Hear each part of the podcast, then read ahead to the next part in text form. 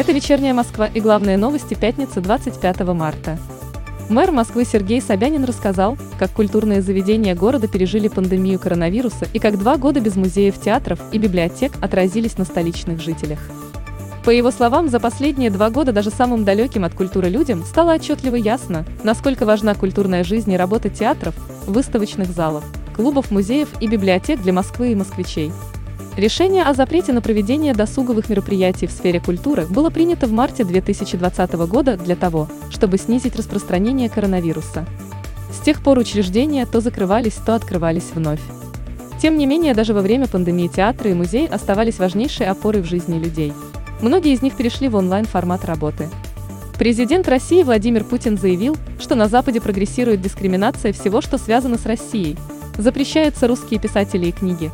Но в нашей стране представить такого невозможно, у нас нет места этнической нетерпимости. Путин отметил, что в последний раз такую массовую кампанию по уничтожению неугодной литературы почти 90 лет назад проводили нацисты в Германии.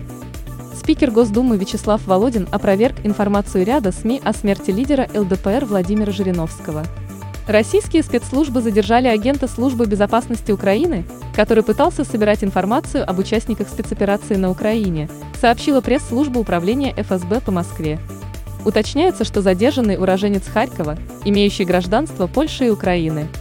Городские службы Москвы перевели в режим повышенной готовности из-за возможного ухудшения погоды в грядущие выходные. Под особым контролем рабочих находятся объекты жизнеобеспечения и энергетического хозяйства. Самой читаемой московской новостью 25 марта по версии новостного агрегатора СМИ-2 стало сообщение о том, что более 10 новых перехватывающих парковок откроются в столице до конца этого года. Большая часть из них будет расположена возле новых станций метро и будущего третьего диаметра –